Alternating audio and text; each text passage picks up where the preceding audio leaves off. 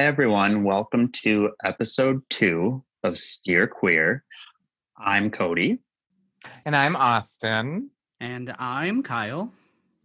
And we are coming to you from the Midwest. Um, wanted to say welcome. Thanks for sticking around after episode one. Um, today, we are going to get into a very personal, very serious topic. Um, and we're going to be talking about something that happened recently the death of George Floyd and what how it has affected this country. Um, so, my hope for this episode is to really get people to see what's been going on and to recognize the severity of these past 400 years and also to encourage people to not just think about it. I want you to start getting involved however you can. So, with that, um, I encourage everybody to keep the discussion going um, because this is something that has been going on far too long. It didn't start with George Floyd. It may not end with George Floyd, but it needs to change. On May 25th, 2020, 46 year old George Floyd was accused of passing a $20 counterfeit bill at a grocery store to, to purchase cigarettes. He was then met, approached by J. Alexander Kuhn and Officer Thomas Lane, where he was arrested and handcuffed, and he remained compliant, did not resist. He did mention that he was claustrophobic and there was some difficulty getting him into the police vehicle. Shortly after, Derek Chauvin and Officer Tou Thao arrived on the scene. Derek Chauvin, age 44, took control, he took command, and he proceeded to reach over from the passenger side back seat of the vehicle to the driver's side where George Floyd was having difficulty getting in. He pulled him out, he brought him to the ground, and he put his neck his excuse me, he put his knee on his neck. And for nine minutes, a human being struggled, saying, I can't breathe. Help me. I can't breathe. Eventually he was taken to the hospital and at 9:25 p.m. he was pronounced dead. This is not the first time this has happened. Recently, within the last 5 years, a man named Eric Gardner died from a chokehold on July 14th, 2014, under suspicion of selling cigarette packs without a tax stamp. This type of activity has something that has been going on in our society for far too long. Thankfully, from this event, Derek Chauvin was convicted with second and third degree murder and a second degree charge of manslaughter. The other three officers were aiding and abetting. That was their conviction. It is a moment of, I don't want to say relief. I guess you could say hope that this happened so quickly. If we go back to Eric Gardner, it took five years for the officer Daniel Pantaleo to be fired from his job. He was fired on August 19th, 2019. There were no criminal charges. The US Department of Justice actually decided to protect him under the Federal Civil Rights Act. The family was paid $5.9 million in 2015, and that was it. So we're progressing, but we have a long way to go. If you look at the four officers in the George Floyd case, you start out with Derek Chauvin. He's 44 years old. He's worked for the Minneapolis PD since 2001. He's had on his official record 18 complaints and has been involved in three police shootings, one of which was fatal. He has been considered by many people as over aggressive.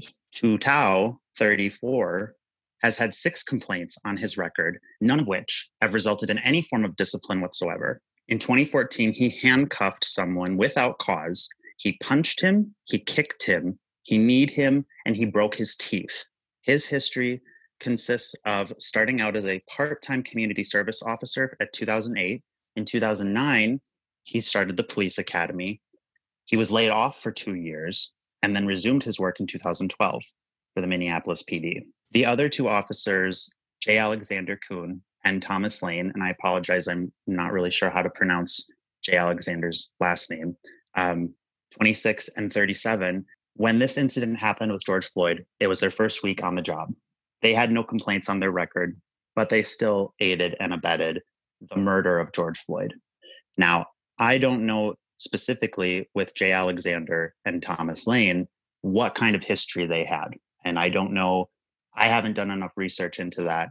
For those of you that have not seen the video, it is nine minutes of absolute terror. It is violent, it is immoral. For me, I have never seen anything more graphic in my entire life. I've never been so shooken by anything in my entire life.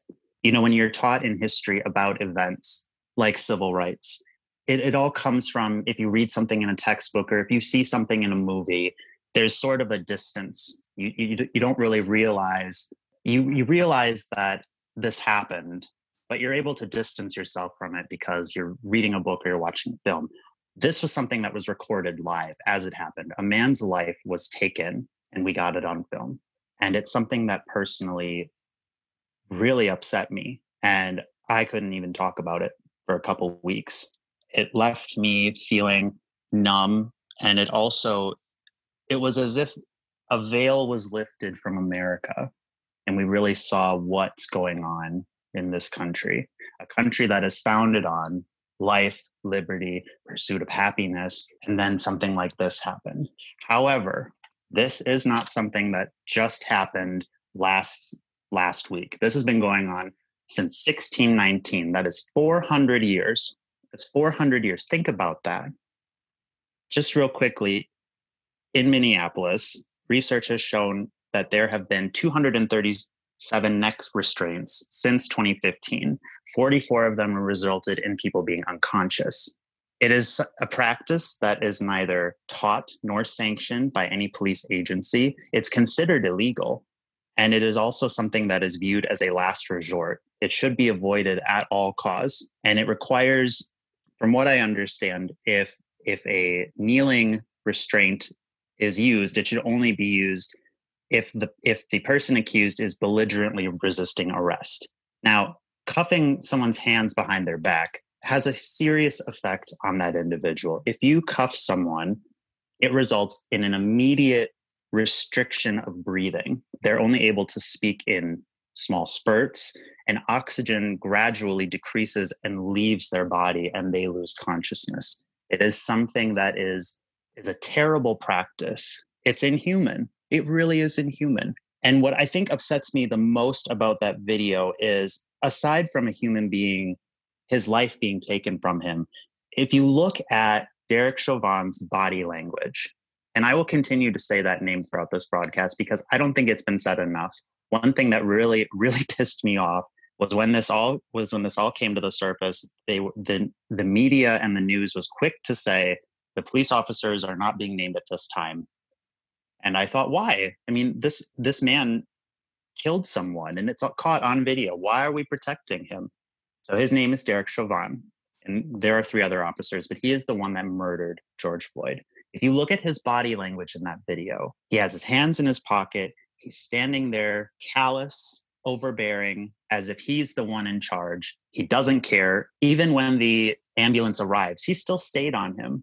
And as people are are protesting and begging him, get off of this man, you're hurting him. And as George Floyd repeats the words, I can't breathe, there's three of the most, three words that will probably uh, will not leave a lot of people's minds. He just sits there. It is the pinnacle representation of police brutality in this country. Just a quick statistic on police brutality. In 2015, there were 1,146 lives that were taken. In 2016, there were 1,093 lives resulting from police brutality. If you look at mass shootings since 2015, it is recorded that only 339 people have lost their lives. And that's something that we really need to understand and think about. In 2012, it was reported that 13% of the US population consisted of African Americans, and 31% of that population was killed by the police. Another instance that I'm reminded of was in Cleveland, Ohio, with, with Tamir Rice, a 12 year old boy who had a toy airsoft gun and he was shot by an officer, a 12 year old child. The first response of this man was to shoot a kid twice, not to try to talk to him. He shot him and killed him. And this treatment of a group of people, a group of human beings, is immoral. It's despicable. and it's unconstitutional.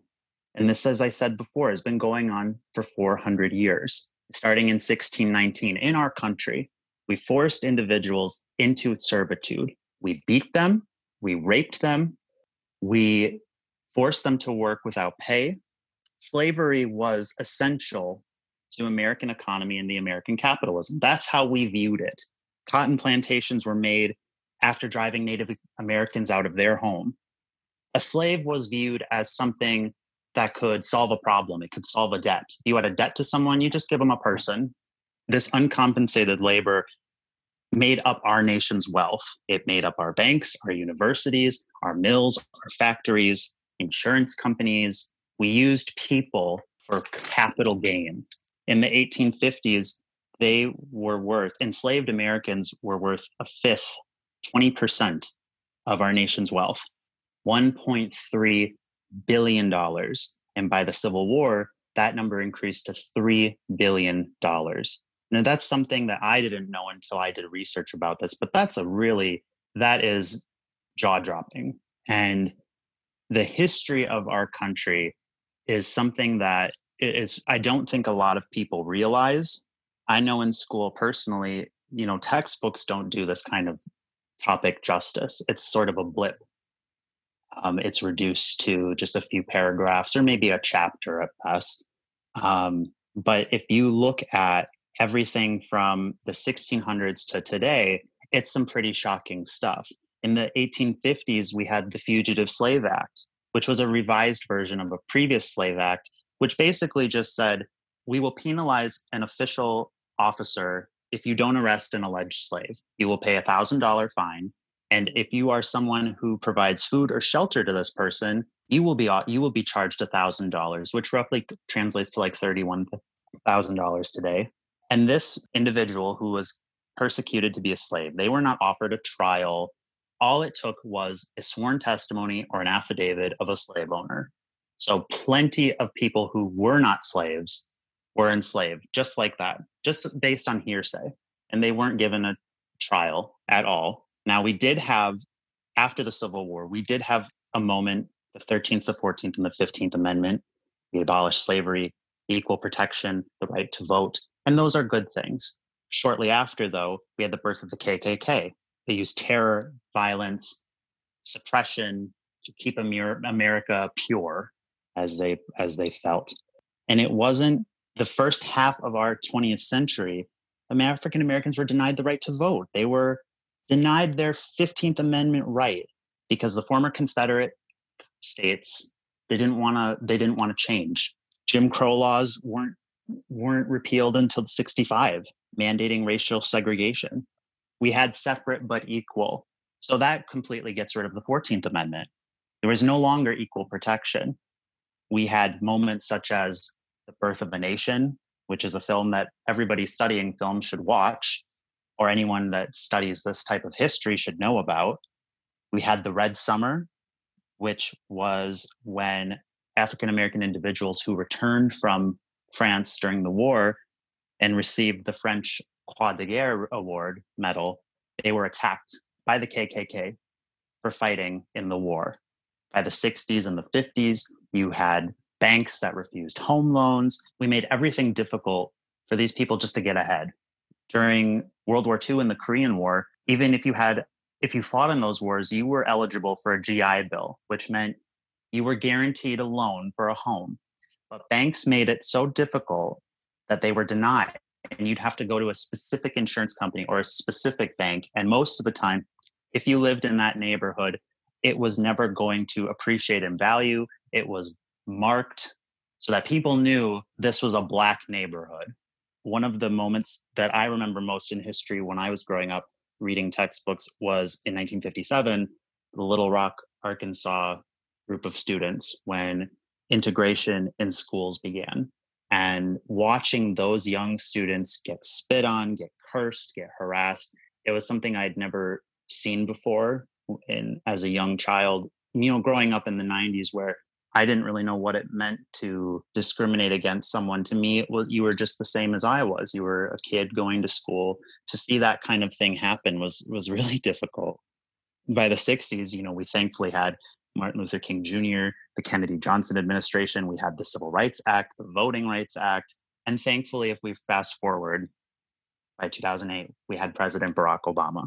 So there's the, the history of America is like a pendulum. It goes back and forth, progress, digression. We have visionaries and we have demagogues, but not enough people realize that our view and our idea of America is a very watered down, very Disneyfied idea of what this country is all about and how this country was founded. It was founded on millions of people who were treated so poorly the last 60 years that we've viewed since the 60s and so on it's it's not enough. I don't know if we'll ever be able to make up for all of those years 400 years but it's time to it's time to do something. We have to do something and what i love about what i'm seeing right now is that there's a huge shift where we see so many people standing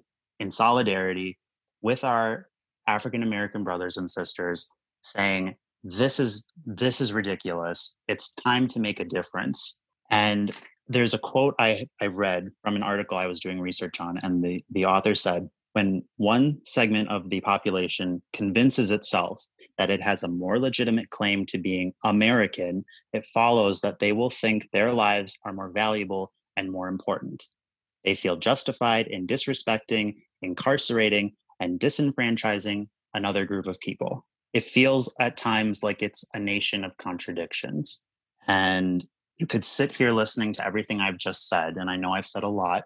There's a there's no easy way to just breeze through this kind of a topic. You can sit there and say, "Well, I I don't feel I'm a racist. My family fought with Martin Luther King Jr. We marched, or you could say I am in an interracial in interracial relationship. I mean, I am doing what I'm supposed to do. It's not enough we have to get involved. We have to stand up and make a change. And all I can say is this moment in time with George Floyd is something that will never be forgotten. And neither will the 400 years that have gone past. They should not be forgotten. And if you are somebody that feels so strongly about it, the way the three of us do, I encourage you to continue to get involved. And there are some people that are probably concerned because they've read or they've heard that these protests are violent. There are bricks being thrown, buildings being burned. I want you to realize if you really look at the research, if you look at the protests going on, the majority of them are peaceful. There's only a fraction that is that is violent. And that's something that we really pay attention to because because fear is such a powerful emotion and fear is something that a lot more people pay attention to. So we are in an age of technology. And I think something as, as simple as the camera phone is fantastic because it's no longer about he said, she said. There's no more error, cause for error with hearsay. We now have video documentation of just how terrible some people can be. And these are, this is why we have narratives being strewn a certain way. And so I want to encourage everyone it is not something to be afraid of. You have to stand up for change. It's time. And if you feel like maybe, maybe you can't, not everybody can protest, and that's okay. Somebody, maybe you can't get time off of work. Maybe you have a health condition. I mean, we do, we do have to keep in mind we live in during a pandemic right now. So we need to social distance and we need to be smart, but get involved. You, that's as simple as writing a check to a local charity, volunteering your time, answering phones. One of the things I really believe in is calling or getting in touch with local government. Write a letter, call your senator, call your mayor, call your congressman. These are the people who are in charge. And if we make sure that we hold them accountable, it starts there. Lastly, all I want to say is George Floyd's death was a terrible incident. And there are so many other people that we could talk about and that we have talked about in our country, but he will not be forgotten. And I personally will make sure that his death means something. And before we continue, I just want to take a moment of silence for George Floyd and the millions of Americans who were mistreated and not offered the chance for life, liberty, and the pursuit of happiness.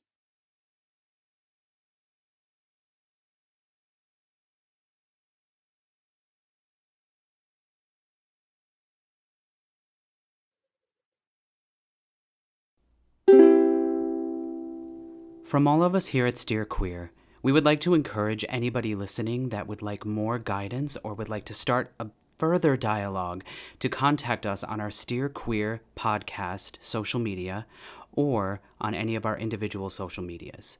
We would also like to take this opportunity to implore you to look at the resource guides that will be posted along with this episode. These resources are there to help facilitate action and to give everyone opportunities to continue or start doing anti racist work. The change begins with all of us as individuals and continues with all of us as a group. Thank you. Now, on to the show.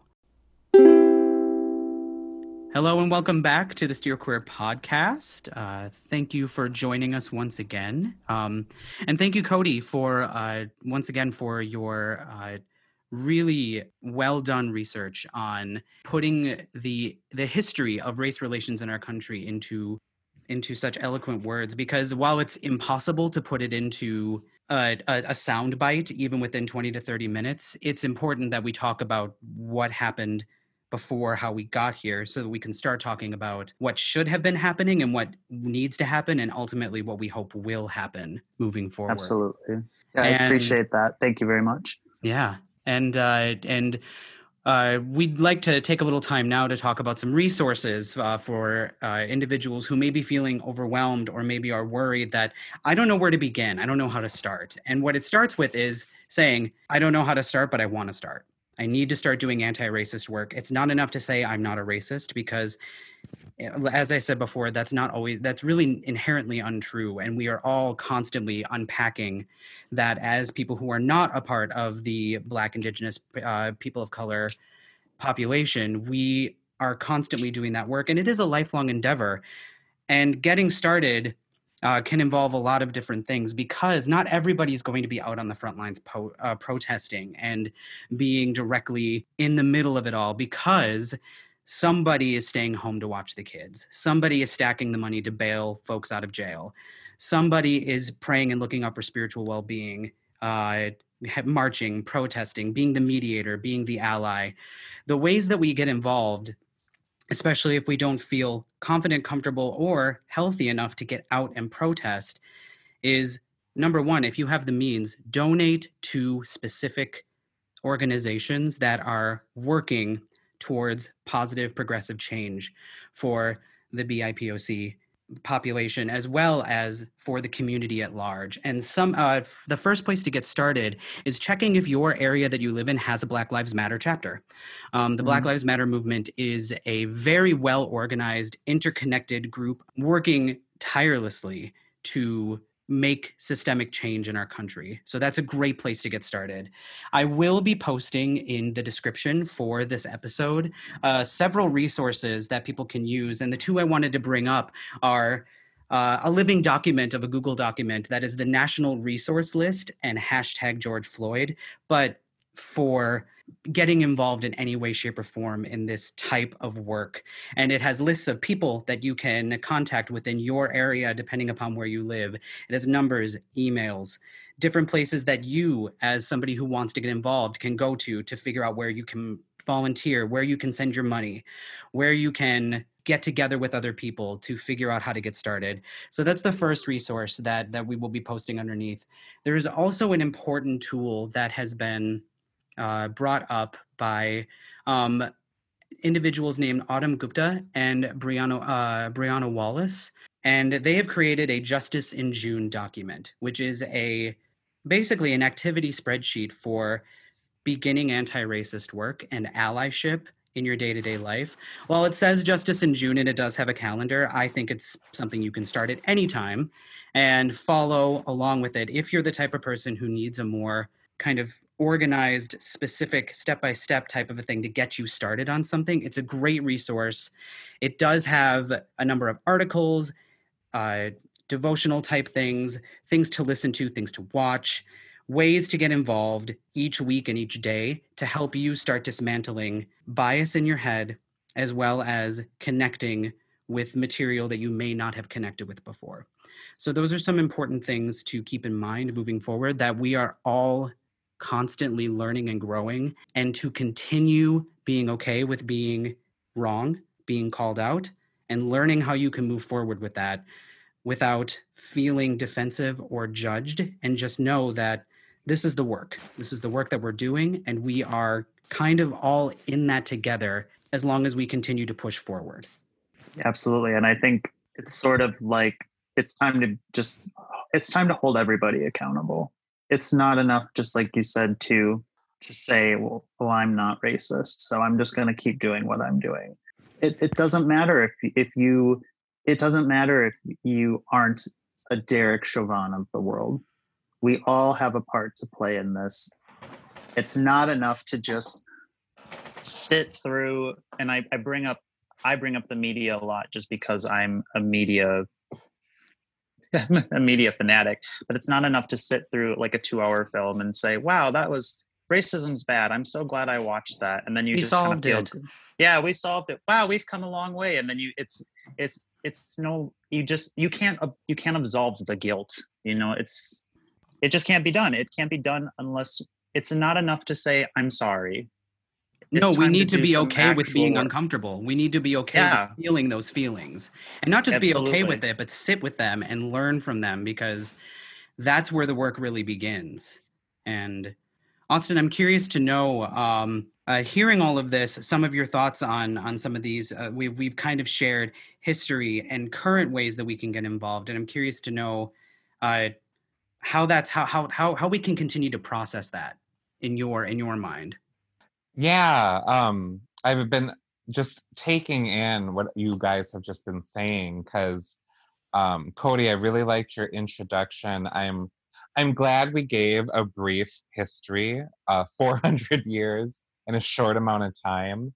Um, and to people listening, we're all coming from different places. Some of us might be really well versed in uh, the United States history of oppressing people of color other of us might not have known all of that information.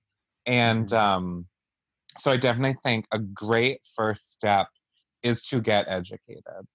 Um, but hearing all this, I also just really want to stress, and I want to continue discussing things we can do in our day to day to do the work, but I can't help but be afraid. I am very afraid of this country not making any progress. I'm going to use gun violence as a comparison, but they are not the same thing. So we've had, you know, shootings in Colorado movie theaters, Sandy Hook Elementary School, Las Vegas concerts, uh, Pulse nightclub, queer people being murdered. You know, Yeah. we've had, and that's just a, a minor, we've had so many shootings Columbine. and nothing has changed. And so, like I said, I'm comparing, but they are not the same cause, gun violence and what's happening now. But I wanted to make a comparison because I'm really afraid that nothing will happen. Because while this is a systemic problem, which I think we've highlighted, the fact that different police departments and different parts of the country are killing people in the same ways proves that this is systemic and not because of a few bad apples. This isn't about a few bad apples. This is about a systemic problem that's turning police officers into murderers and uh, hurting people of color the worst. So I guess I just wanted to throw that out there how I'm afraid real change will not happen. And I'm afraid because that seems to be our MO right now. Um, And I think that that's a valid fear because of what we've seen, especially in our lifetime. This something happens, everyone's outraged. I did, you did not see that, but I did. air quotes because sharing a meme while important is not the same as action and so mm-hmm. we get outraged we get upset and then we move on with our lives i think what we might be seeing this time which is different and gives me personally some hope that things are changing is that we a were in the middle of this pandemic where people were not able to go out like they used to so we're we're kind of having to pay attention in a very different way. Life had been on hold and was only just starting to kind of pick back up again in most places and that i think really contributed to the fact that people were able to pay attention and more willing to pay attention to something that we all should have been paying more attention to a long time ago and i think we're realizing that as a as a country on the whole and are realizing that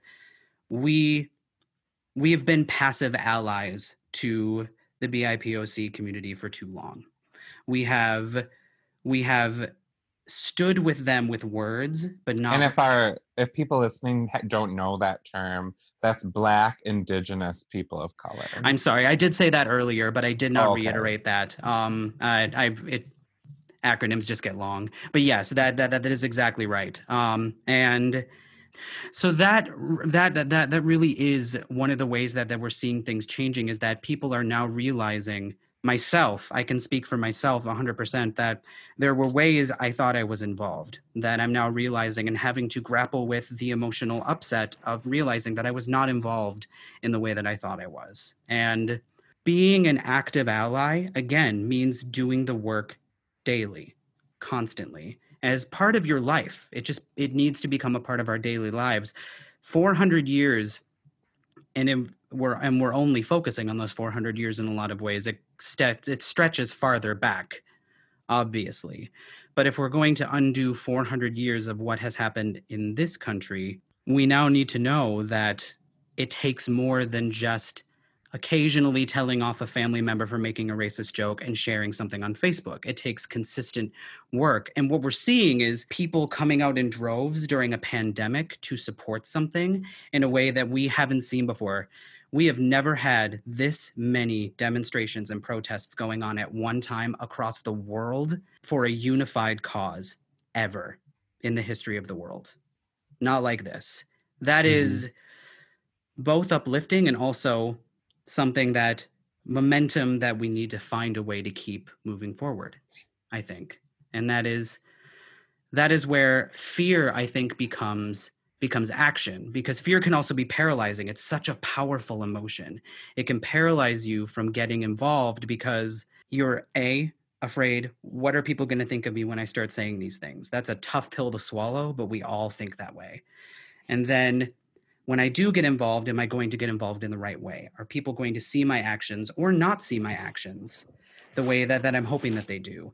And it becomes about dismantling your own thought process about it and getting outside yourself and worrying less, focusing less here and more on what's going on out here. And we we've got work ahead of us and I am I am happy to see the progress that is already being made and it does embolden me and i agree i'm i'm fearful and that's why i don't want to start i don't want to get quiet.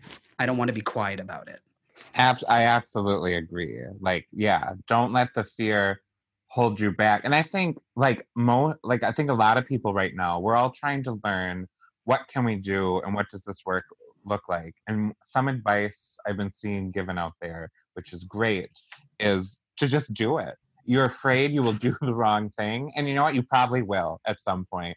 Um, you know i'm a white person and as white people um, we just can't help it right? We appropriate other people's culture and we just it's it, we do the wrong thing.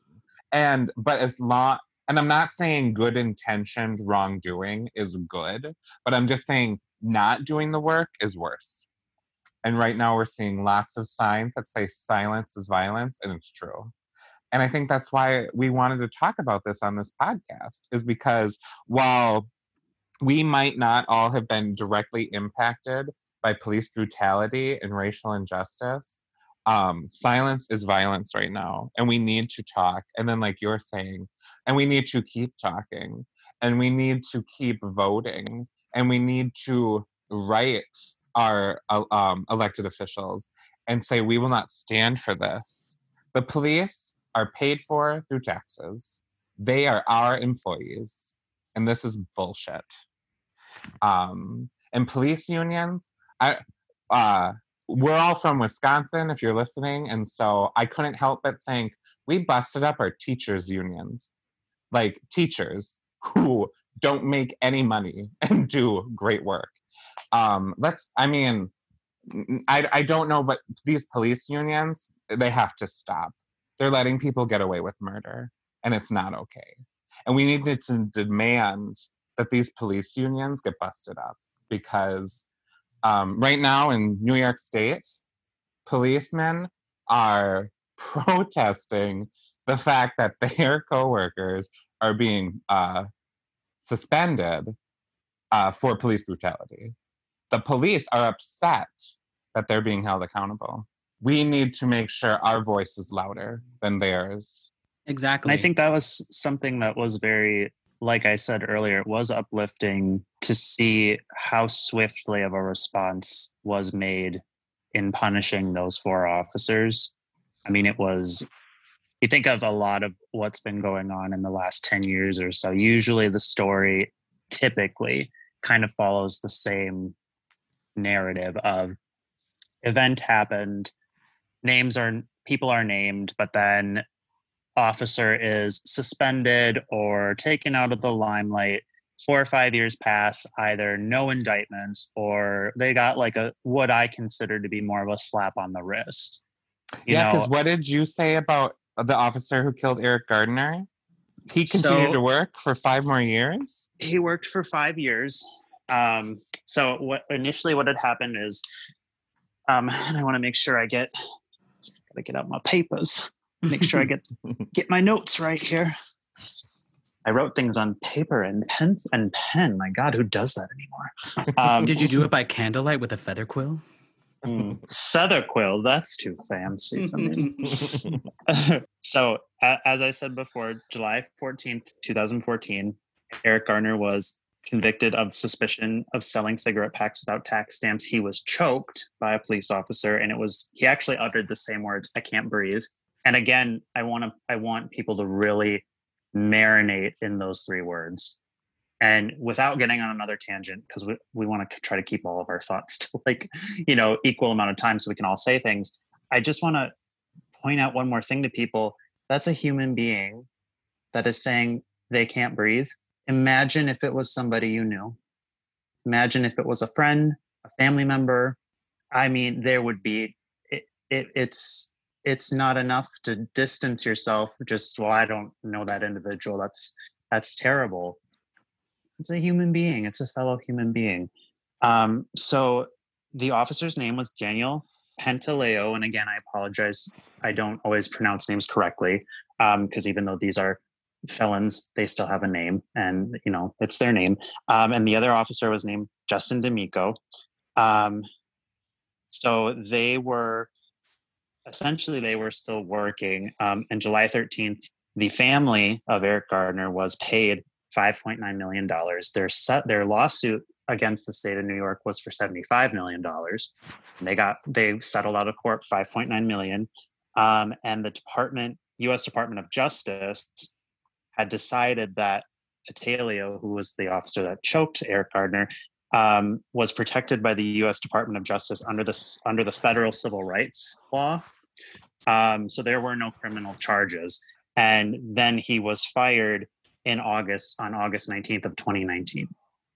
So it took five years and two months and five days to be fired for taking another man's, another human being's life. And yes, it is a racial issue, and I don't want to take away from that, but it's it is important for people to remember it is another human being. You took a person's life.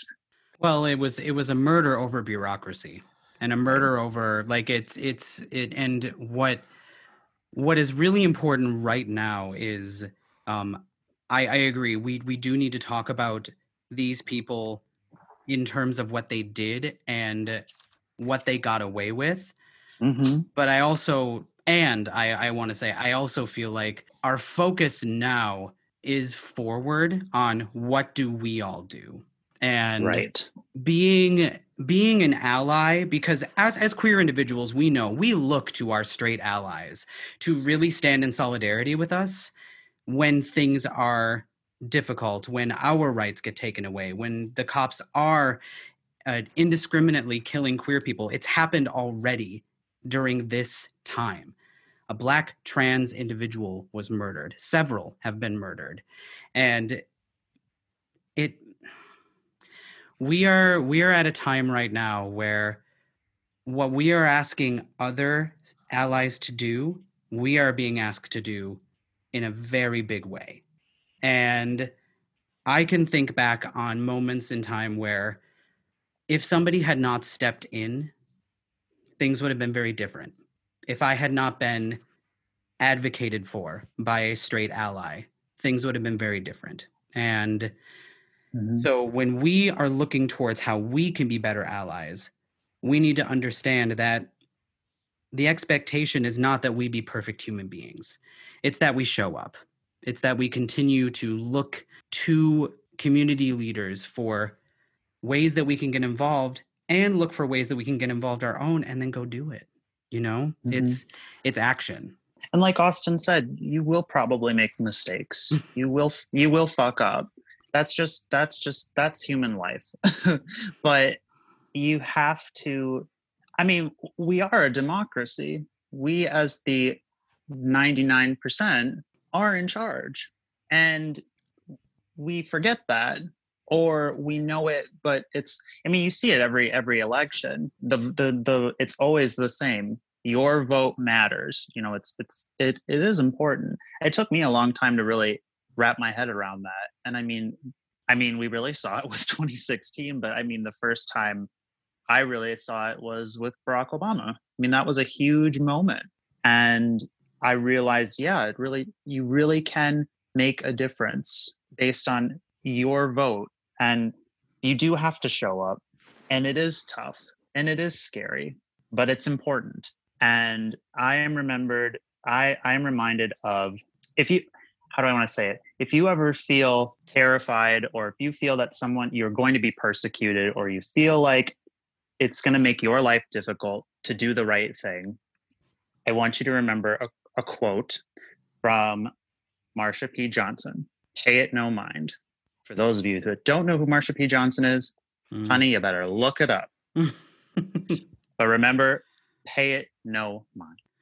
And I would like to put out there for, and this is just for me personally, uh, that if there is anybody listening who is feeling uncomfortable or feeling overwhelmed and is looking for a place to go, I know I all of my social media is going to be posted here, and I am welcoming people to direct message me, to uh, contact me, so that we can keep having these dialogues because you are not a hypocrite. If you said one thing if you've uttered all lives matter before and you're realizing now that that is not something that you want as a part of your lexicon moving forward that is the first step that doesn't make you a hypocrite that means that you are taking the first step and if you need help please reach out to me or anyone else on this panel who feels comfortable saying that I will be doing the same thing. I am someone that is very much a listener. So if you need just a sounding board without judgment, without critique, I am here for you too. I lead a very busy life, so I may not always respond, but um, it is a safe place. You got, that's and that's the thing about our podcast is you guys are involved. You guys are part of the discussion. We want we, we encourage you to be part of it. It's not just three gays Gavin, as Austin once said. um, Even though that is a amazing. uh, it really is. It- I mean, And, uh, yes. uh, for those of you that don't know, Austin once once said over Marco Polo that it, it should be steer queer, three gays gabbing. Three gays gabbing to infinity Um, and beyond. we don't have the rights to that. Um, Oh, damn it. oh, shit. Um, but- we got the disney no. corp at our back door already Yeah, right. Uh, how many people? How many people do we have targeting us right now? How many people have we offended? It's okay it's okay it's okay safe space safe space yeah no you guys are always welcome and we are here for you um, we are using this as a platform for the dis- for these kinds of discussions and it starts with a di- discussion and when you start to feel that pay it no mind mentality then you can get involved. Oh, and I just wanted to interject. Um, so one thing I, I would really like to encourage people to do is contact your local politicians. So uh, I was lucky enough in March to meet my state assembly person from my district and my state senator because those are politicians who hold a lot of power and people don't even know who they are. I didn't. I was taking a class. And so that's why I went I went down to Madison. I was able to meet them before the state shut down for coronavirus. But um my state assembly person is Jodi Emerson and my state senator is Jeff Smith. And those people vote on things like where money in Wisconsin is going to go. Um, you know, to things like uh, trying to bring more nurses into Wisconsin. That was one thing we were advocating for. But that's beside the point. My point is these are important political leaders that don't hear enough from their constituents. And so um, that's one thing you can do is look up who is your state assembly person, who is your state senator, who is your local district attorney, who is your county sheriff.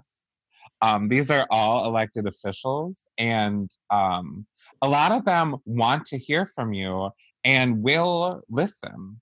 Not all are open to listening, but even the ones who aren't open to listening, you should still write, call, and make your voice heard. And if you don't like what you're hearing, vote vote for someone else. And also, a lot of them are often up for reelection when you least expect it. So just know and, that at any time, you have the power. Right. And a lot of times, positions like county sheriff, they run unopposed very often. And so that's not okay. It's not okay that someone becomes the county sheriff just because no one else wants to do it. Well, I elect you, Mama Shim Sham, as sheriff of Eau Claire County. um, so anyway, I just wanted to throw that out there. Is that is one thing you can do is find out who all of your city council, state um, representatives are, um, and start to get connected with them because that is one we we of course always vote for president. Um, which I don't know. In 2016, we took a shit on that, but we um so obviously president is important and this november election is going to be huge but all of your local politicians hold a lot of power um, like speaking of a queer issue here in eau claire in the city limits of eau claire we made it illegal to um, have uh, gay re- restoration therapy or therapy that would try and make you know tell you that being gay is wrong and that you can become straight. We made that illegal here in eau claire and that's awesome. That is awesome that we did that and that was on a city basis and so so i think the changing to our police system which is i think an area where we can begin demanding more reporting more charting by these police officers demanding uh I personally would like to see guns taken away. But whatever we want to demand of our local police departments, um, that's going to be a political issue. And it's going to take voting the right political leaders.